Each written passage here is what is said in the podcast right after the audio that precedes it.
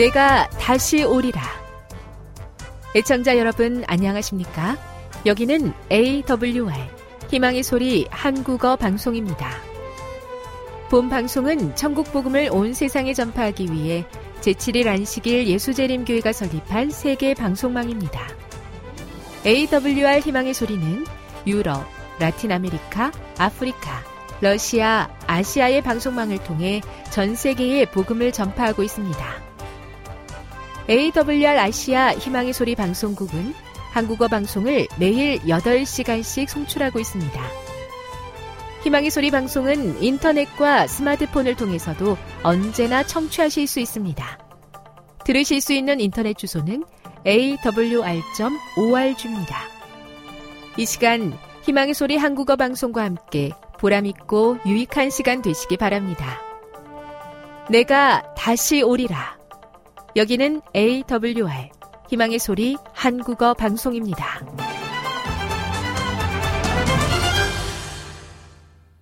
주파수 안내입니다.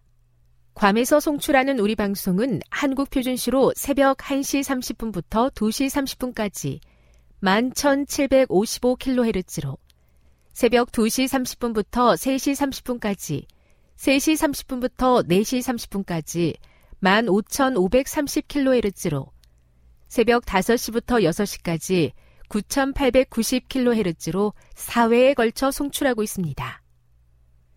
스리랑카에서 송출하는 우리 방송은 한국 표준시로 밤 9시부터 10시까지 15,530kHz로 우즈베키스탄에서는 새벽 3시부터 4시까지 새벽 4시부터 5시까지 9,760kHz로 타지키스탄에서는 밤 9시부터 10시까지 15,255kHz로 송출하고 있습니다.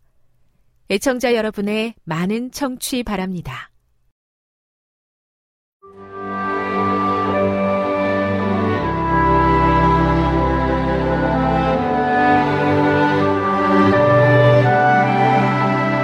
읽어주는 교과 첫째 날 12월 3일 일요일 아테네의 히브리인 사도행전 17장 1에서 16절을 읽어보라. 바울은 어떻게 해서 아테네에 가게 되었으며 그곳에서 발견한 것에 대해 어떤 반응을 보였는가? 아테네는 우상이 가득한 도시였다.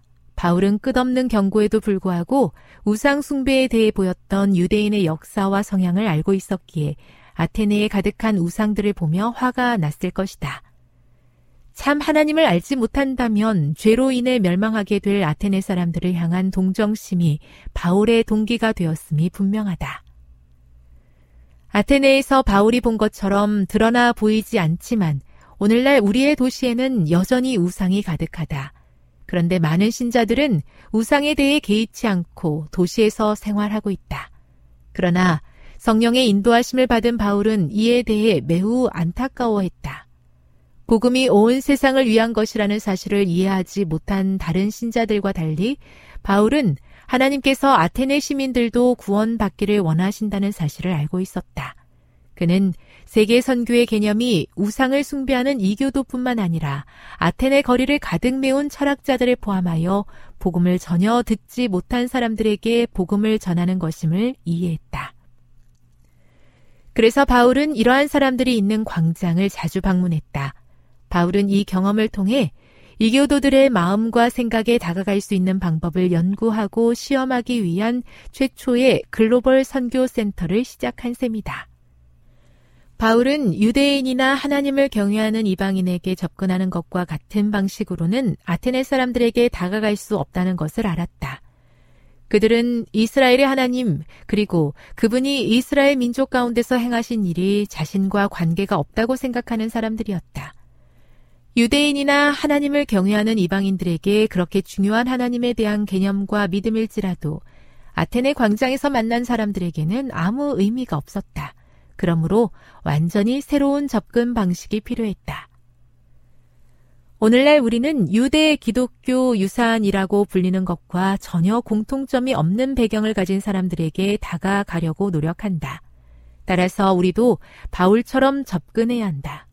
예를 들자면 부에노스 아이레스에서 잘 통하는 접근 방식이 방콕에서는 쓸모 없는 방식이 될 수도 있다. 교훈입니다. 바울은 전혀 복음이 전해지지 않은 아테네인들에게 복음을 전하고자 했다. 기독교 배경이 없는 그들에게 나갈 때 바울은 전혀 다른 방식으로 다가갔다. 묵상. 우리 사회에서 사람들은 어떤 종류의 우상을 숭배하고 있는지 생각해 보십시오. 적용. 그 모든 것들이 얼마나 가치 없는 것인지에 대해 사람들의 눈을 뜨게 할 수 있는 방법은 어떤 것이 있겠습니까? 영감의 교훈입니다. 하나님을 모르는 아덴 사람들에 대한 동정심. 바울이 주위의 아름다움과 장엄함을 보고 또한 도시 전체가 우상숭배에 빠진 것을 보았을 때 모든 방면에서 하나님이 수치를 당하시는 것을 알고서 그의 마음은 하나님을 위한 질투심으로 분기되었고 그들의 지적인 교양에도 불구하고 참 하나님을 알지 못하는 아덴 사람들에 대해 동정심을 갖게 되었다. 사도행적 234 제가 아는 것이 전부인 양 어떻게 보면 교만한 모습으로 타인에게 나아가지 않았는지 돌아봅니다. 선교를 한다고 하면서 저지른 실수들이 있다면 주님께 용서를 구합니다. 권능과 지혜를 가지고도 겸손히 낮아지신 예수님을 본받게 하옵소서.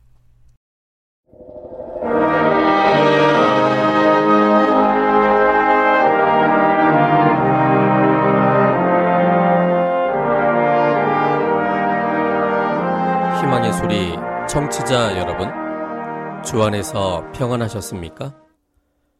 방송을 통해 여러분들을 만나게 되어 기쁘게 생각합니다. 저는 박용범 목사입니다. 이 시간 하나님의 은혜가 우리 모두에게 함께 하시기를 바랍니다. 이 시간에는 다윗이 알고 있던 하나님에 대한 지식 세 가지라는 제목으로 함께 은혜를 나누고자 합니다. 다윗이 알고 있던 하나님에 대한 지식 세 가지라는 제목입니다. 본문은 사무에라 7장 18절로 29절까지 있는 말씀입니다. 사무에라 7장 18절로 29절입니다. 다윗 왕이 여호와 앞에 들어가 앉아서 가로되 주 여호와여 나는 누구오며 내 집은 무엇이간데 나로 이에 이르게 하셨나이까 주 여호와여 주께서 이것을 오히려 적게 여기시고 또 종의 집에 영구히 이를 일을 말씀하실 뿐 아니라 주 여호와여 인간의 규례대로 하셨나이다. 주 여호와는 종을 아시오니 다윗이 다시 주께 무슨 말씀을 하오리까? 주의 말씀을 인하여 주의 뜻대로 이 모든 큰 일을 행하사 주의 종에게 알게 하셨나이다. 여호와 하나님이여 이러므로 주는 광대하시니 이는 우리 귀로 들은 대로는 주와 같은 이가 없고 주 외에는 참 신이 없음이니이다.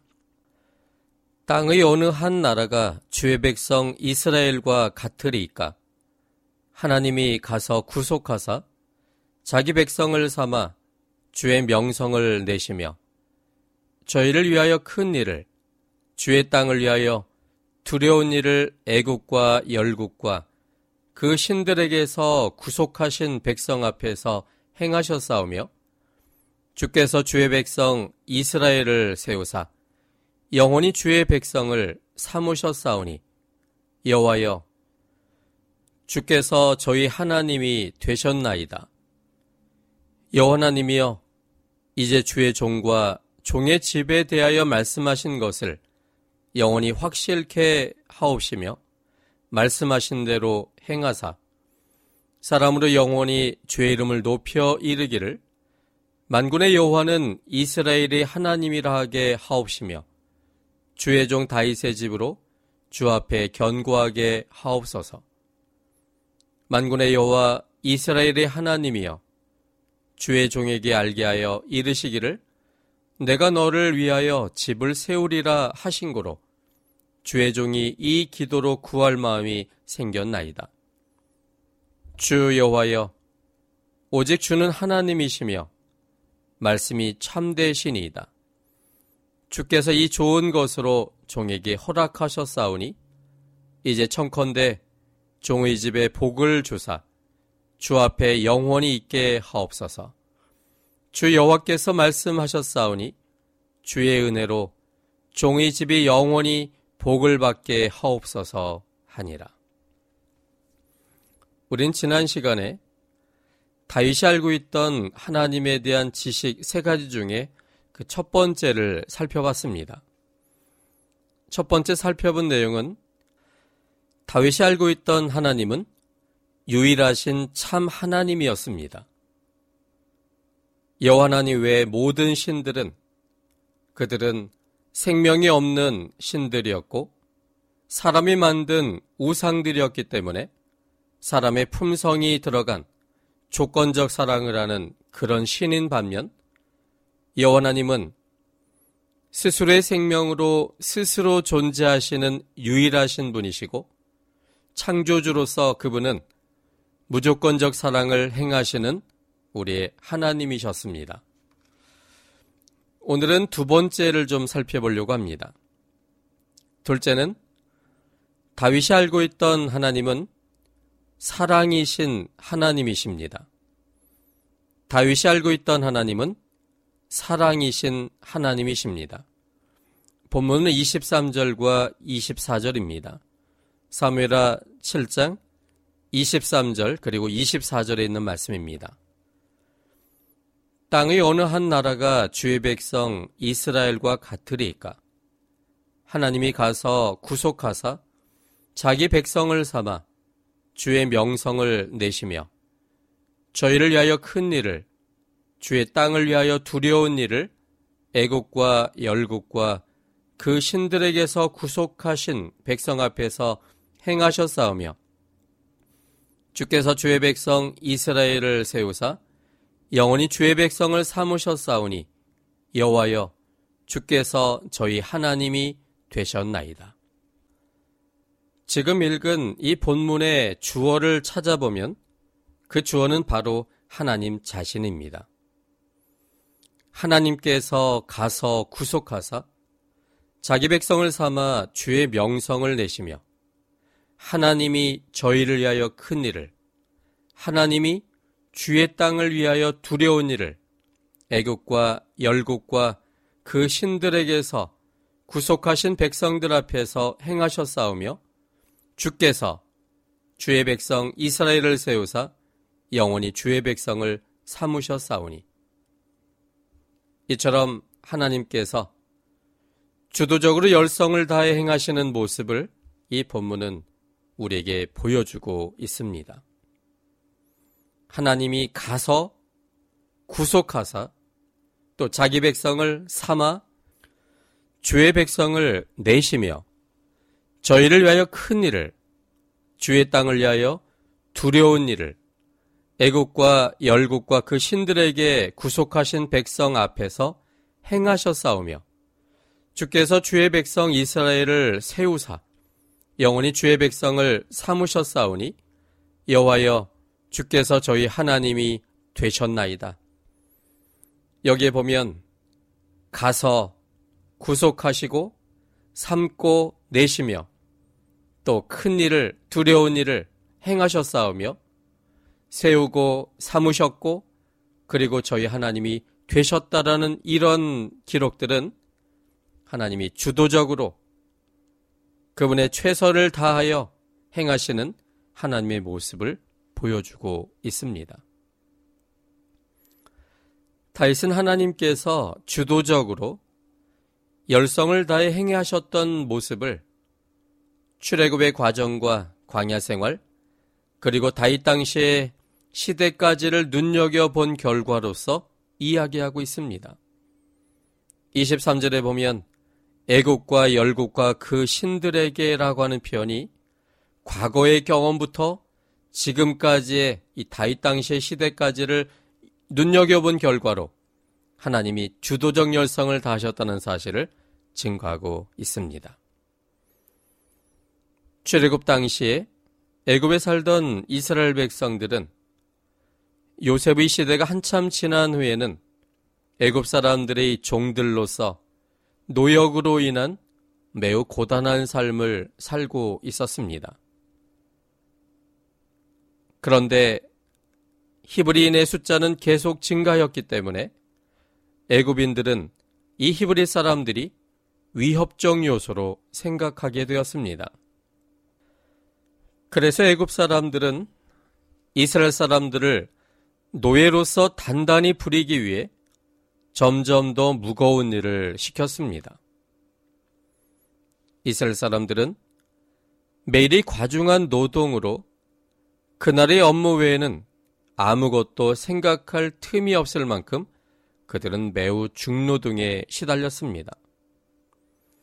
그래서 여호와님을 잊어버린 지가 오래되었고 하나님을 예배하는 안식일 뿐만 아니라 여러 가지 제물이나 제사를 드리는 일들 또 예배하는 모든 종교적인 행사들도 모두 다 망각하였습니다. 그런 상태가 지속되면 아브라함과 약속했던 모든 것이 잊혀진 채 매몰되어 버릴 상황이었습니다. 메시아에 대한 신앙도 사라지게 되고 하나님께서 그들을 통해 이루고자 했던 세상 모든 사람들을 위한 구원의 계획이 모두 파괴될 지경이 되어버렸습니다. 이런 심각한 상황에 가장 먼저 개입하신 분이 바로 여호와 하나님이셨습니다. 본문에 기록된 것처럼 하나님이 가서 그들을 구속하셨습니다. 이스라엘 백성들을 위한 이 구속의 능동적 행위를 하나님께서 행하셨음이 출애굽의 역사를 자세하게 보여주고 있는 출애굽기를 통해서 우리는 확인해 볼 수 있습니다. 함께 몇 성경절을 살펴보고자 합니다. 먼저 출애굽기 2장 24절 그리고 25절에 있는 말씀입니다. 출애굽기 2장 24절과 25절입니다. 하나님이 그 고통 소리를 들으시고 아브라함과 이삭과 야곱에게 세운 그 언약을 기억하사 이스라엘 자손을 권념하셨더라. 하나님께서 먼저 애굽의 종살이로 인하여 고통하고 있는 그래서 하나님께 부르짖는 자들의 소리를 들으셨고 그래서 전에 아브라함과 이삭과 야곱에게 세운 그 언약을 기억해 내시며 그래서 이스라엘 백성들을 구원해야 되겠다는 그러한 생각을 갖게 되셨다고 성경은 기록하고 있습니다. 또한 출애굽기 3장 4절입니다. 출애굽기 3장 4절 여호와께서 그가 보려고 돌이켜 오는 것을 보신지라 하나님이 떨기나무 가운데서 그를 불러 가라사대 모세야 모세야 하심에 그가 가로되 내가 여기 있나이다. 그리고 7절로 10절입니다. 여호와께서 가라사대 내가 애굽에 있는 내 백성의 고통을 정령이 보고 그들이 그 간역자로 인하여 부르짖음을 듣고 그 우고를 알고 내가 내려와서 그들을 애굽인의 손에서 건져내고 그들을 그 땅에서 인도하여 아름답고 광대한 땅, 젖과 꿀이 흐르는 땅, 곧 가나안 족속, 헷 족속, 아모리 족속, 브리스 족속, 히위 족속, 여부수 족속의 지방에 이르려 하노라. 이제 이스라엘 자손의 부르짖음이 내게 달하고 애굽 사람이 그들을 괴롭게 하는 학대도 내가 보았으니 이제 내가 너를 바로에게 보내어 너로 내 백성 이스라엘 자손을 애굽에서 인도하여 내게 하리라. 하나님은 이미 모세를 눈여겨 보셨습니다. 애굽에서 도망쳐서 미디안 광야에서 40년 동안 목자 생활을 하고 있었던 모세를 하나님은 늘 주시하고 눈여겨보고 계셨습니다.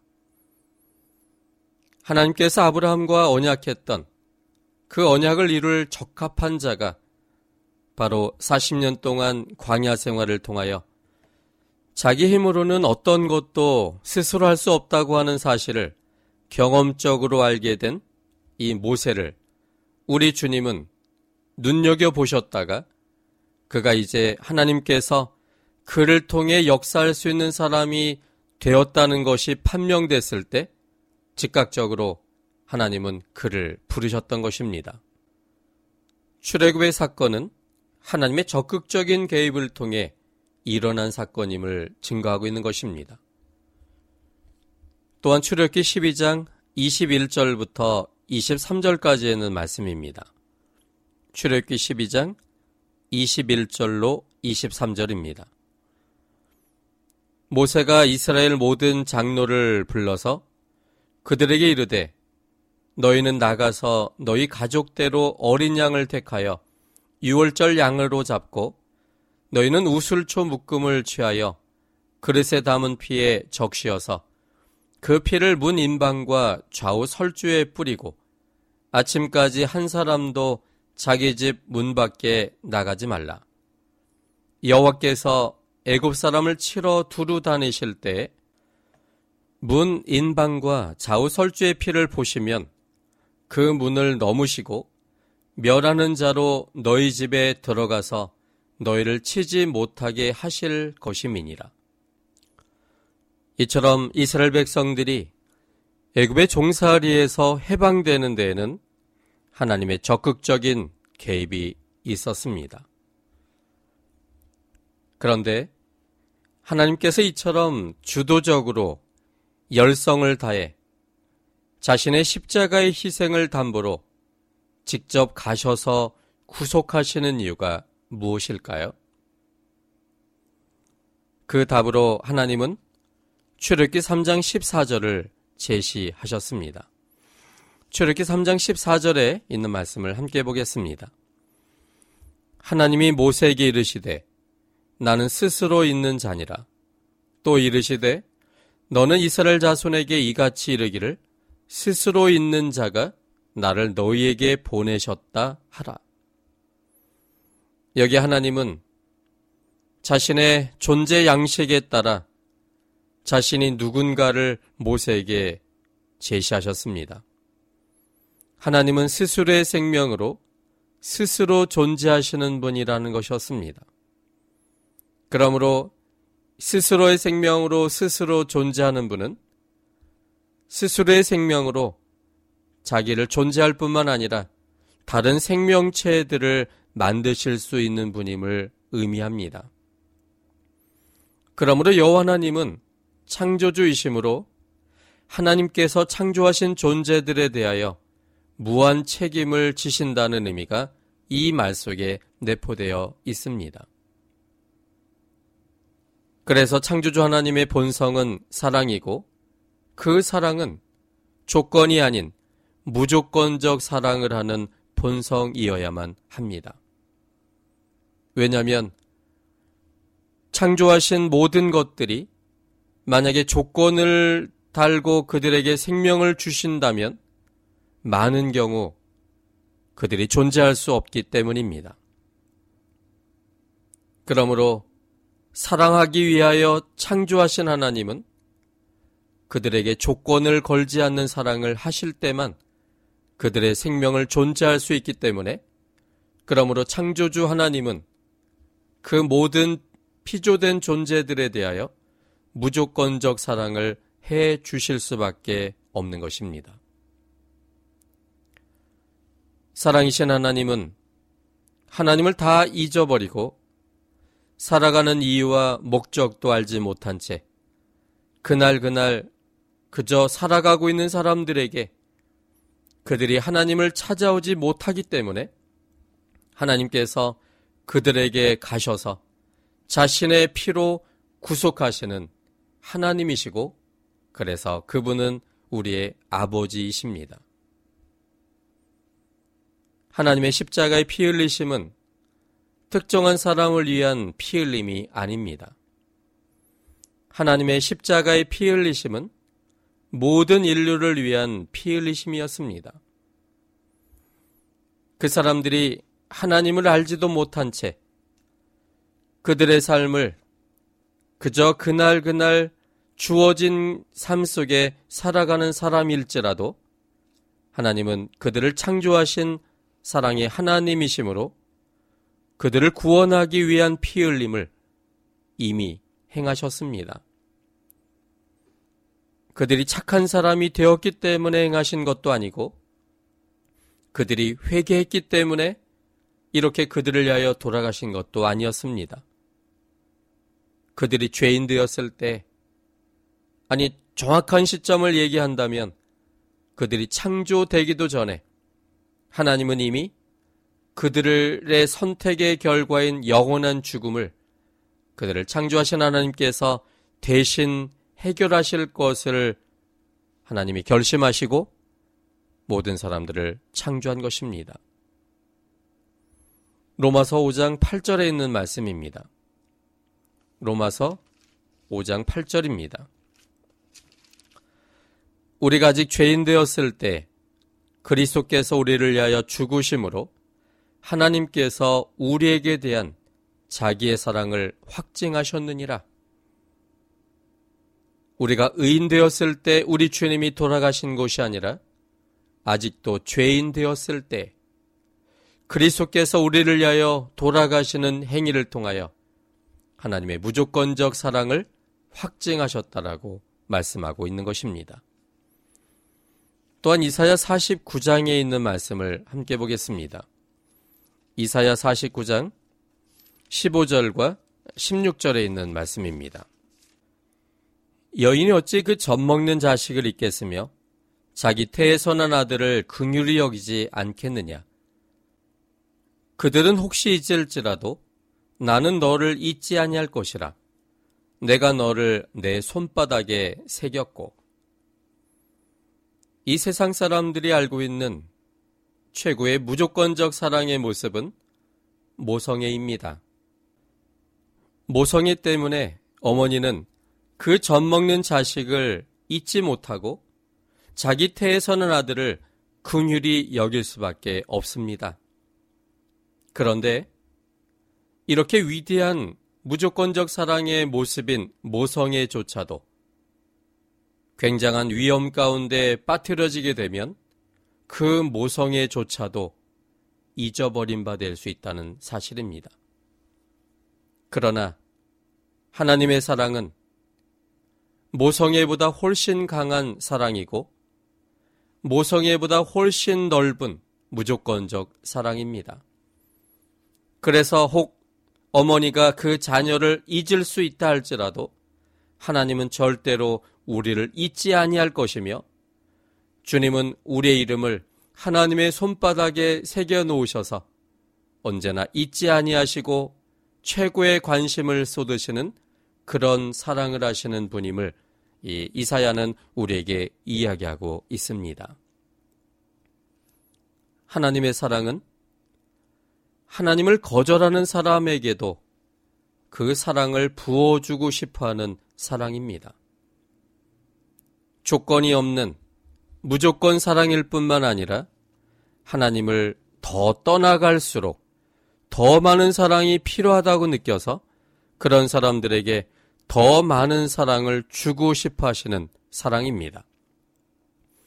마태복 26장 26절로 28절에 있는 말씀을 함께 보겠습니다.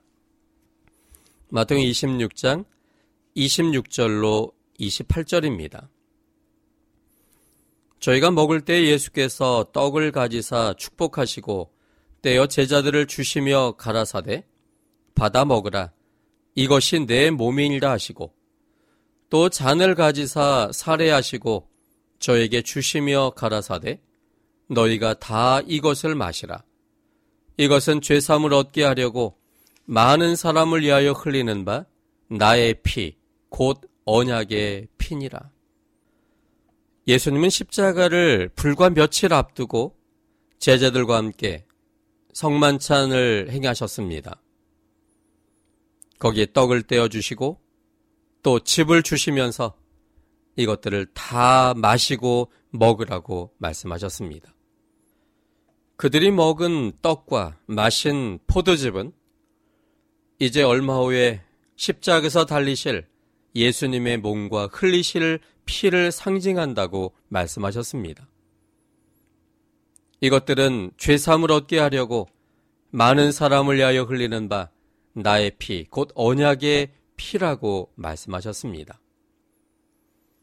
예수님은 12명의 제자들의 앞날을 알고 계셨습니다. 예수님께서 잡히시고 그리고 십자가에 달리시는 그 사건이 12명의 제자들에게 어떤 결과가 이르러올 것인지를 우리 주님은 이미 알고 계셨습니다. 그들 중 어떤 사람은 예수님을 팔을 것이고 그들 중 어떤 사람은 예수님을 세 번이나 부인할 것이며 나머지 모든 제자들도 예수님을 떠나갈 것이었습니다. 마태음 26장 31절에 있는 말씀입니다. 때 예수께서 제자들에게 이르시되 오늘 밤에 너희가 다 나를 버리리라. 기록된 바 내가 목자를 치리니 양의 때가 흩어지리라 하였느니라. 오늘 밤 모든 제자들이 예수님을 버릴 것을 아신 주님께서 왜 그들을 위하여 자신의 살과 피를 상징하는 떡과 포도즙을 모두 다 마시라고 말씀하신 것일까요? 그것이 그분의 사랑이기 때문입니다.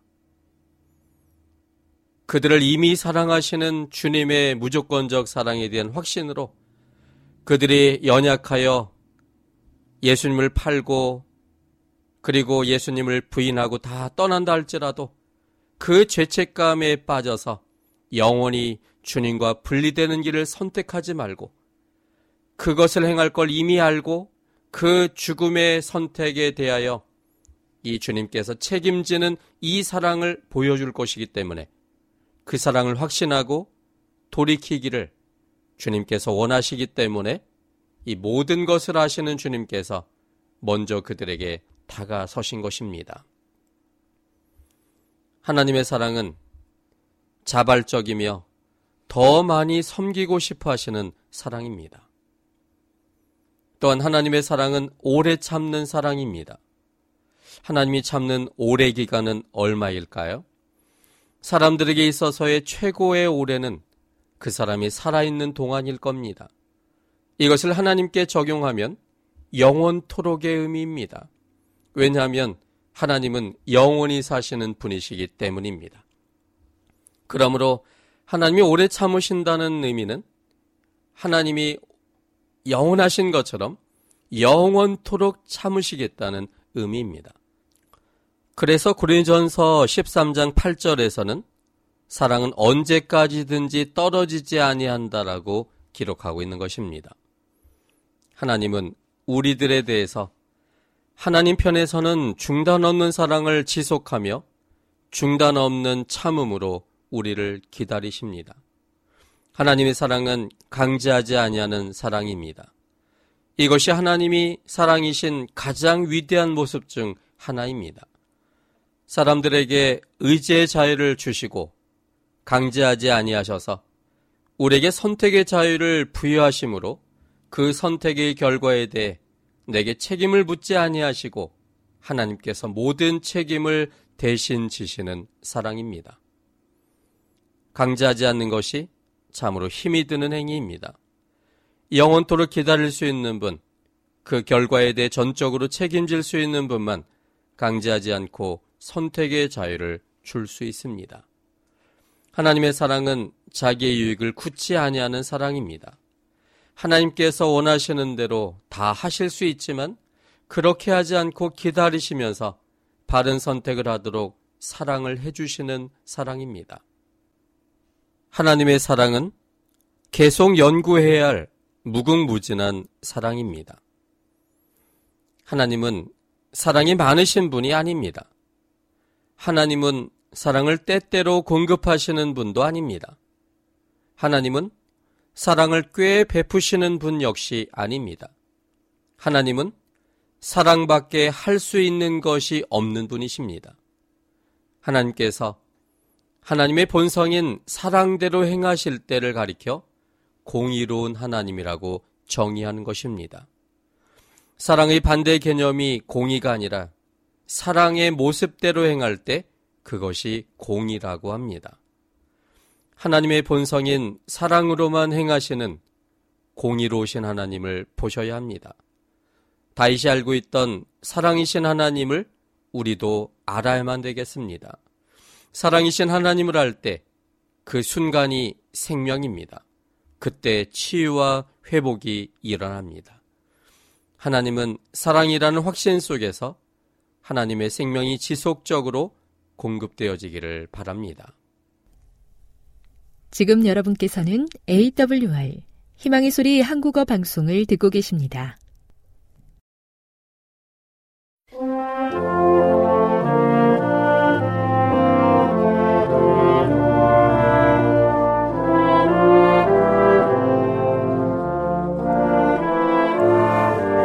여러분 한 주 동안 평안하셨습니까?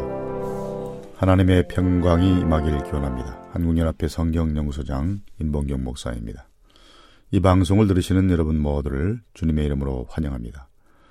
오늘도 여러분에게 하나님의 기이하신 사랑과 예수 그리스도의 측량할 수 없는 은혜와, 진리의 성령의 깊은 감동이 함께 하시어 여러분을 진리 가운데로 인도하시기를 간절히 바랍니다.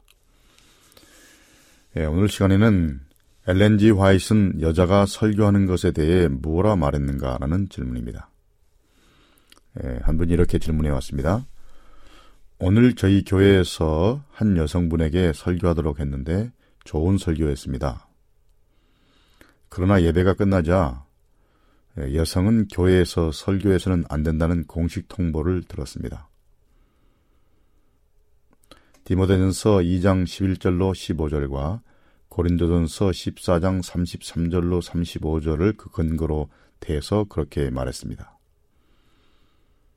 엘렌 화이시 과연 여자가 설교하면 안 된다고 말했습니까? 라고 물었습니다. 에, 화인 여사가 봉사를 시작했을 때와 그녀가 봉사하던 상당 기간 동안 미국의 일반 사회의 많은 사람들은 여자가 공중 앞에서 말하는 것을 주제넘고 여자답지 않은 행동이라고 생각했습니다. 그런 문제는 비단 설교만이 아니라 공중 앞에서 연설하는 모든 행동과 관련이 되었습니다. 성경을 믿고 따른다고 공언하는 상당수의 사람들은 디모데전서 2장 11절로 15절과 고린도전서 14장 33절로 35절에 나오는 바울의 권면을 여성이 교회에서 말하는 것을 금지하는 근거로 사용합니다. 한번 읽어보겠습니다. 디모데전서 2장 11절로 15절입니다. 여자는 일절 순종함으로 종용이 배우라. 여자의 가르치는 것과 남자를 주고나는 것을 허락지 아니하노니 오직 종용할지니라. 이는 아담이 먼저 짐을 받고 이와가 그 후며 아담이 꾀임을 보지 않고 여자가 꾀임을 보아 죄에 빠졌습니다. 그러나 여자들이 만일 정절로서 믿음과 사람과 거룩함에 거하면 그 해산함으로써 구원을 얻으리라 이런 말씀입니다. 예, 또 고린도전서 14장 33절로 35절입니다. 하나님은 어지러움의 하나님이 아니시요 오직 화평의 하나님이시라. 모든 성도의 교회에서 함과 같이 여자는 교회에서 잠자와라. 저희의 말하는 것을 허락함이 없나니 율법에 이른 것 같이 오직 복종할 것이요. 만일 무엇을 배우려거든 집에서 자기 남편에게 물을지니 여자가 교회에서 말하는 것은 부끄러운 것입니다.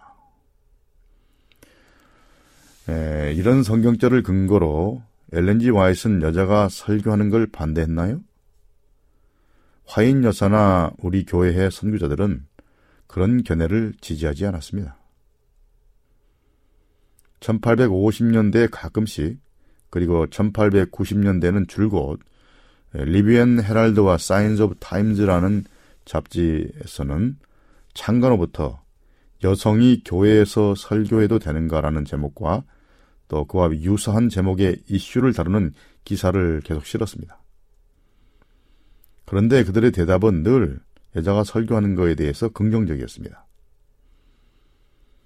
이런 기사들을 처음 보면 예, 아마 우리 교회의 선교자들이 엘렌 와이스의 봉사를 옹호하기 위해서 이런 식으로 썼다고 생각할 수도 있습니다. 엘렌 와이스 여자였기 때문에. 그러나 에, 그런 것이 아니고 그들은 여성이 교회에서 말씀을 증거할 권리를 옹호하고 그렇지 않으면 교회에서 말로써 봉사하는 일에 참여할 권리를 옹호하고 있었음을 깨닫게 되었습니다. 에, 화인 여사는 자신의 모범을, 모범을 통해서나 몇 가지 구체적인 권면으로서 여성들에게 공중 앞에서 증거하라고 격려했습니다. 그러나 그것이 여성들에게 목사와 장로의 주의를 주라고 격려한 그런 의도는 아니었습니다. 저는 에, 우리는 엘렌 화이트 여사가 그렇게 하라고 한 권면을 찾을 수 없습니다. 그러나 그녀는 여인에게도 하나님의 사업에 이바지할 일이 있고 에, 그것에는 교회에서 말씀을 증거하고 설교하는 것도 포함되는데 그것이 합법적인 일임을 믿었으며 또한 그녀 자신의 삶에서도 그 신념대로 행동했습니다. 예, 그런데 와인 여사는 그 당시의 역사적인 상황과 또 사람들의 많은 예, 생각을 무시하지 않고 아주 지혜롭게 행동했습니다. 화인 여사는 안식일 오전 예배에 자신의 남편인 제임스 화이시 함께 있어 설교할 수 있을 때는 예, 자신이 설교단을 차지한 적이 없습니다. 그런 남편에게 설교단을 내줬습니다. 남편이 오전에 설교하고 그녀는 오후에 예, 설교했습니다. 하지만 남편이 죽은 후에는 안식일 오전에 설교하라는 부탁을 받으면 설교를 했습니다. 그럴 때, 때에도 그녀는 목사나 설교자로서가 아니라 그녀가 즐겨 사용하던 호칭을 빌려 빌리면 주의 기별자로서 썼습니다. 이런 태도는 그녀가 여성 장로나 목사를 공식적으로 반대하는 입장을 나타낸 게 아니라 당시의 분위기에 맞게 적절한 행동을 지혜롭게 한 것입니다. 사실 그녀 자신은 목사 안수를 받으라는 제안을 거절했지만 그건 역시 그녀가 여성 목사 안수를 반대하는 의도로 그렇게 했다고 우리는 볼 수 없습니다. 그렇지만 당시의 화인 여사 자신도 자신이 공중 앞에서 말하는 것에 대해 반대하는 말이 돌아다니는 것에 대해서 쓴 적이 있습니다. 그녀는 그에 대해서 이렇게 적었습니다. 저녁에 에버클에 있던 큰 에버클에 전에 없던 큰 회중이 모였다. 집에는 사람들로 가득 찼다. 많은 이들이 5마일, 10마일 혹은 12마일이나 떨어진 곳에서 왔다. 주님께서 나에게 말씀을 증거할 때 특별한 능력을 주셨다. 청중은 마치 넋이 나간 것처럼 듣고 있었다. 내가 한 시간 이상 이야기했는데도 한 사람도 그곳을 떠나지 않았다. 내가 이야기를 시작했을 때 헤스켈 목사가 손에 쪽지 하나를 들고 여성이 공중 앞에서 증가하는 것을 금하는 몇 구절을 인용하였다. 그는 그 문제를 간단하게 언급하고 사도가 한 말씀들의 의미를 매우 분명하게 표현했다. 에, 이런 내용의 에, 글이었습니다. 질문자의 친구 같은 사람들이 알아야 할 중요한 사실은 여성은 에, 성경은 여성들이 교회에서 어떤 종류의 말을 하도록 허용할 뿐만 아니라 격려하기까지 하며 또 다른 성경 본문들도 그런 일을 절대로 금하진 않는다는 것입니다. 위에서 말한 성경절들은 그 당시에 특수한 상황에서 벌어지는 것에 적용된 것입니다. 모든 세대를 막론하고 여성이 아무것도 하지 말고 교회에서는 가만히 있어라 이런 얘기는 아니죠. 왜냐하면 구약에 보면 여자 선잘도 많고 신약에도 많습니다. 하나님께서 여성을 강력하게 사용했습니다. 또 엘렌 화이트 여성이지만 그 당시에 여성을 불러서 예, 특별한 기별을 주셔서 전하게 하셨습니다. 예, 그말 경우에는 성경이 허락하는 말이 어떤 종류의 말인지 아니면 성경과 조화되지 않는 말이 무엇인지를 알기 위해 성경이 어떻게 말하는지를 검토해야 할 것입니다. 그 상황을 알아야 한다는 것입니다. 그러나 어떤 여성분이 성경의 가르침과 이배되는 말을 하면 금해야 할 것입니다. 당연히. 에, 그럼 다음 질문으로 넘어가겠습니다. 오늘날도 구약의 절기들을 지켜야 하는가라는 질문입니다. 뭐 이렇게 질문했습니다. 엘렌 와이스의 글에서 오늘날에도 구약의 절기들을 지키는 것을 지지하거나 반대하는 구절을 찾을 수 있는지요? 이 문제로 정말 혼란스럽습니다. 좋은 제안이 있는지요? 라고 물었습니다. 어떤 그리스도인들은 지금도 구약의 절기들을 지켜야 한다고 주장합니다.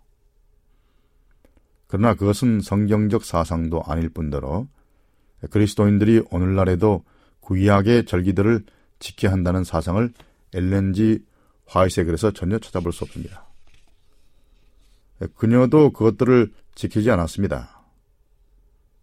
예컨대 그녀는 6월절에 대해서 이렇게 말했습니다.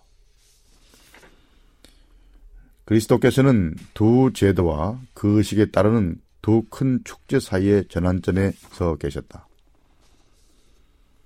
흠없는 어린 양, 하나님의 어린 양인 그리스도는 자기 자신을 속죄물로 지금 막 바치려고 하였으며 이렇게 함으로 그분은 4천 년 동안 당신의 죽음을 지적하여 온 예표와 의식의 제도를 끝내실 것이었다. 그분은 제자들과 함께 유월절을 잡수실 때 그분의 큰 희생에 대한 기념이 될 예식을 유월절 대신으로 세우셨다. 유대인들의 민족적 축제일은 영원히 끝나려고 하였다. 아, 그리스도께서 세우신 예식은 각 시대를 통하여 모든 나라에서 당신을 따르는 자들이 지켜야 할 예식이었다. 시대 소망 652페이지입니다.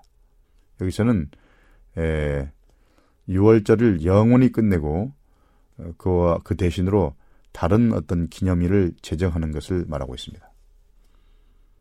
또 774쪽입니다. 6월절이 가리켰던 그분이 악인들의 손에 죽임을 당하여 요셉의 무덤에 누워 계시는 한편 수세기 동안 지켜오던 6월절은 예전과 다름없이 그대로 지켜졌다. 안식일의 성전 마당은 예배자들로 가득 찼다. 골고다에서 온 제사장은 골고다에서 온 제사장은 그의 제사장복으로 훌륭하게 단장하고 그곳에 있었다. 흰 두건을 쓴 제사장들은 분주하게 자기들의 임무를 수행하고 있었다. 그러나 거기 참석한 이들 중 어떤 이들은 수소와 염소의 피가 속죄제물로 드려졌을 때 몹시 불안했다. 그들은 표상이 실체를 만나고 세상죄를 위하여 무한한 희생제물이 드려진 것을 알지 못했다. 그들은 제사의식을 수행하는 것은 더 이상 아무런 가치가 없다는 것을 알지 못했다고 말했습니다. 엘레나의 부인은 대표적으로 6월절 같은 행사를 예를 들어서 예수님이 십자가에 돌아가신 이후에 그런 구약의 절기들을 지키는 것이 아무런 의미가 없어졌다. 영원히 끝났다. 이런 표현을 썼습니다. 그럼 화이 부인은 절기를 구약의 절기들을 지키라고 고민한 적이 없습니다. 그런데 절기를 지키는 것을 지지하기 위해 자주 인용 인용되는 엘렌 와이스의 진술이 리벤 헤랄드 1885년 11월 17일자에 나오는 다음의 진술입니다. 한번 들어보십시오. 우리 백성들에게 베푸신 하나님의 축복들을 기쁨으로 기념하는 일종의 일종의 장막절을 지킬 수 있으면 좋겠다. 이스라엘 자손들이 하나님께서 그들의 조상들에게 베푸신 구원 그리고 애굽에서 약속의 땅으로 가는 여행에서 그들을 기적적으로 보호하신 일을 기념한 것처럼 오늘날에도 하나님의 백성들이 그들을 세상과 오류의 어둠에서 이끌어내 귀한 진리의 빛으로 인도하기 위해 그분께서 고안하신 다양한 방법들을 감사하는 마음으로 기념해야 한다. 우리는 자주 이 사업을 처음에 시작했던 사람들이 하나님을 어떻게 신뢰했었는지를 기념해야 한다. 우리는 자, 감사하는 마음으로 옛적 길의 이정표에 유념해야 하고 우리의 은혜로운 후원자의 자비에 대한 기억으로 우리의 영혼을 새롭게 해야 한다. 이렇게 말했습니다. 자, 얼핏 보면 화이 부인의 이 진술이 장막절을 지키라고 권면하는 것처럼 보일 수 있습니다. 그런데 과연 예, 엘렌 화이시 이 진술에서 고대 장막절을 문자 그대로 그 날짜에 지키자고 한 말일까요? 자, 이에 대한 대답과 분석은 다음 시간에 자세히 살펴보겠습니다. 여러분 잘 들어주셔서 감사합니다. 그럼 다음 시간에 다시 뵙겠습니다. 다음 시간까지 평안하시기를 바랍니다. 안녕히 계십시오.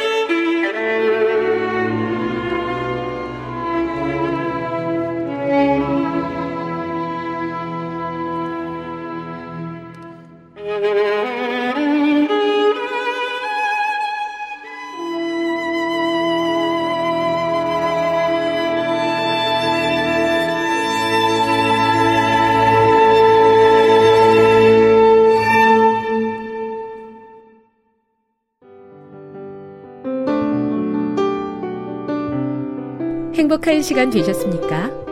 지금까지 여러분께서는 AWR 희망의 소리 한국어 방송을 청취하셨습니다. 방송을 청취하시고 문의를 원하시는 분은 우편번호 02461 대한민국 서울시 동대문구 이문로 1길 11 희망의 소리 방송부 앞으로 편지나 엽서를 보내주시거나 지역번호 02-3299-5296에서 8번으로 전화 주시기 바랍니다. 지금까지 함께 해 주신 애청자 여러분들께 감사드립니다. 애청자 여러분, 다음 이 시간까지 하나님 안에서 늘 평안하십시오. 감사합니다. 내가 다시 오리라. 여기는 AWR 희망의 소리 한국어 방송입니다.